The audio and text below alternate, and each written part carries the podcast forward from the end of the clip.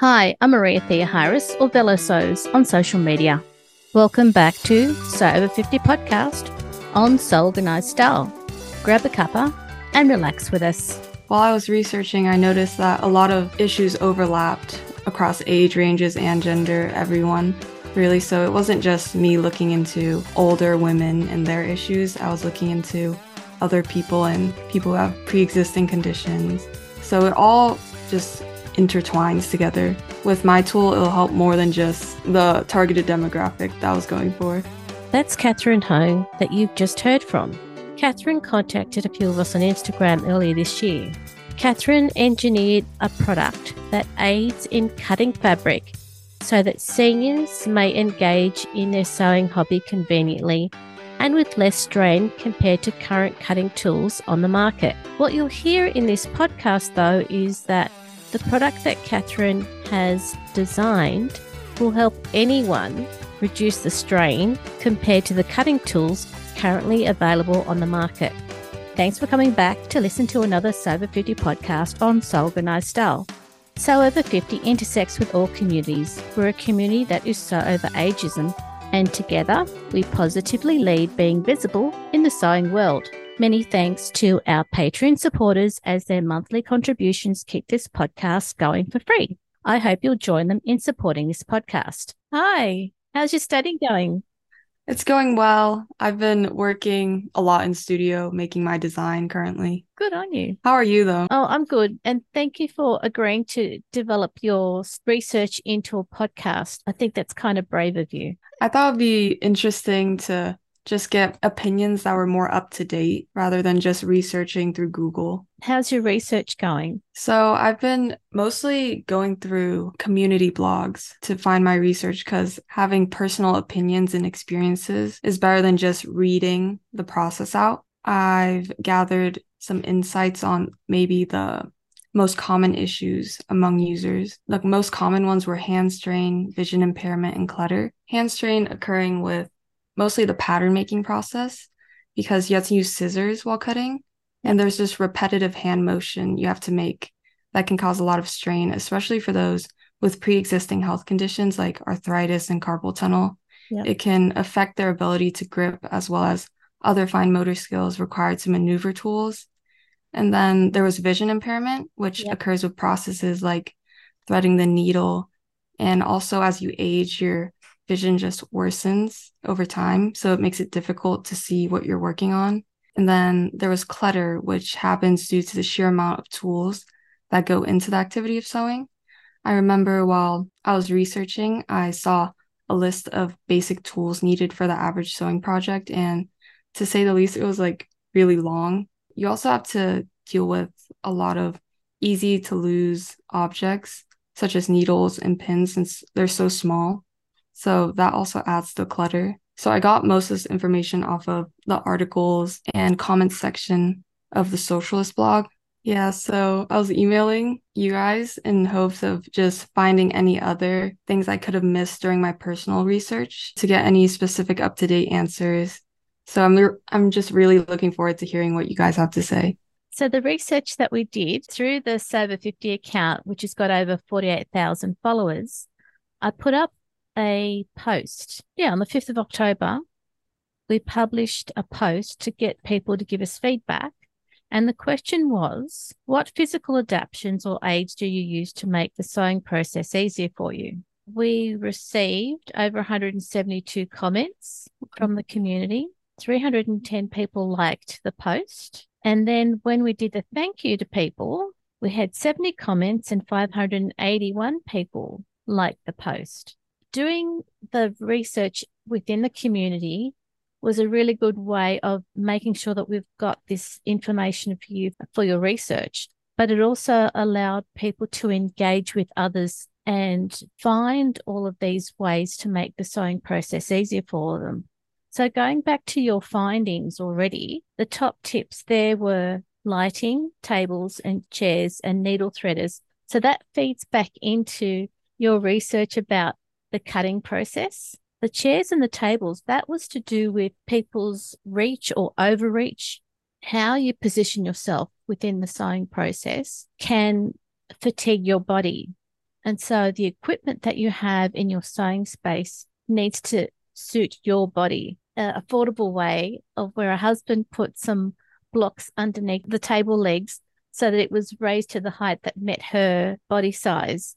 We had that sort of a solution, as well as other solutions where people had desks that they could crank them to a height that they needed at the time. Got lots of examples for you though. And needle threading solutions were a lot of the answers that people were sharing. It was things like lighting, needle threaders also being less dexterous with your hands. The vision solutions for lighting were amazing as well. So it wasn't just having a light where you might be ironing, where you might be cutting, where you might be sewing, the type of lighting, so white lighting. Uh, there was one solution where someone had a, a headlamp. Like a strapped around. Yep.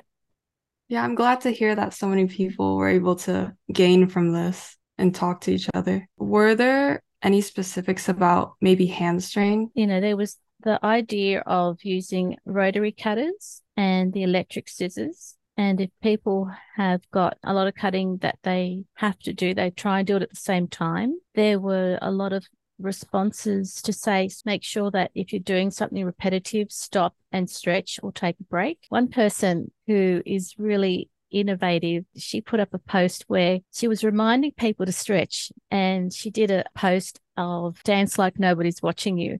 But the key point of that dance post on Instagram was to remind people just to stretch every so often because you're using your body to do the sewing process. So give it a break and give it a stretch. I wanted to focus also on maybe existing complications people have, like maybe health issues, and what are their workarounds with it? So June made, she said that I find sewing inefficiently helps me a lot with my pain management. And she says, and if I'm doing one thing for too long, I get achy. So no batch sewing for this gal. I sew a seam or two, get up, press, roll my neck and shoulders, and check the next steps, and then repeat. And then she says, I also stand on one of those cushy kitchen mat when cutting and pressing, and that helps my feet immensely. So this is from NC Paula. She says, My solutions are already listed. I don't need many adaptations just to be comfortable and not have my back ache. She's got an adjustable height sewing table, a cutting table tall enough that she doesn't have to bend. She's got good lighting. She's got a pegboard storage over the sewing table for tools and small items. And the useful tools to help with cutting and marking are varied. And for convenience, she'll add a good collection of presser feet and usually edge guide ones for top stitching and a speaker for her music that she listens to in her room. So she's gone a long way to make herself comfortable so she doesn't have constant backache. And Terry sews 15. She said she switched to a wheelchair accessible sewing table. Transferring to my sewing chair was just an extra step that would stop me from sewing. I also gave myself permission to sew simple things. I love seeing everyone's elaborate projects, but it can give me FOMO, fear of missing out. It's okay to sew a winter coat with welt pockets. It's okay to make the same dress 10 times. And there was a time I drafted my own patterns and I became okay with even using commercial patterns. A few adjustments and a mindset change. It seems like setup and mindset is the way to go with most people. In the post, there's a lot of people who they tell us why they've set up their sewing area so that it lessens the burden on their body and on their mind when they sew. So from Miss Kim H, at the moment, I need a higher cutting table. My back is not happy when I cut. I love my bright adjustable light that helps with unpicking tiny stitches. I also love my Clover stiletto for controlling those difficult fabrics that give me a hard time under the sewing machine foot. So I think that's a walking foot. Mm. And then she finishes off with happy sewing. Nice. It's a caring, sharing community. Was there much mention of tools they use? Oh, yeah. Tina's post, she talked about I use a needle threader both for hand sewing and for machine sewing. I use longer and larger pins with larger heads so that they're easier to grab. I use rubber finger thimbles. They help me grip the needle easier. I use a small travel iron with top grip that is easier for my hands and lighter than the big iron. And I sit down when ironing. So that was interesting. She then goes on to say, I try to use tools with ergonomic grip. And if I can't find them, I make the grip myself from tennis balls, air drying Play Doh, or the kind of foam needle thingies that children use to stay afloat in swimming pools. This is thinking out of the box so that the tools that they're using are easier to use. And then she says, when sewing black fabric, I use a magnifying glass and a neck or headlamp. I cut my fabric on the floor, so I sit on a low footrest and use pattern weights instead of pins. Instead of using scissors, I use a scalpel when I cut my paper patterns and a rotary cutter when I cut fabric. For precision work like sewing buttons and buttonholes, I use a sewing loupe with a clamp so I can attach that to my table. I have a magnetic pin cushion which is wonderful help for when I drop tools on the floor. So that's all of the things that Tina has in her sewing space to help her sew in a less stressful way for her body. I wouldn't have thought of like all the ones about workspace. I was mostly thinking about tools, like additional things you use to help you. They were all really helpful in providing the solutions that they have figured out for their body and what their body will accommodate for them now. And so it makes the sewing process more achievable. How do you manage your tools? I'm not very good at managing my tools. I lose them a lot. I yeah. lost like I had a sewing kit and like a lot of it's empty right now. I lost all my pins, so I had to get new ones. Thank you so much for giving me all this insight. I feel like I've learned so much more on top of what I've already done. We didn't actually talk about what it is you're doing. So the research, can you tell us about that, Kathryn? Uh, so with my major, I'm an industrial design major. So basically product design. And the current project we're working on is it's specifically senior wellness is how they term it, but you're trying to create something that aids the older demographic in doing something. And I chose sewing because I just personally like sewing. It's a common hobby. So then I was focusing on that. I'm basically trying to make a tool that relieves strain that comes with the process of sewing. Hopefully, we get to see what you design.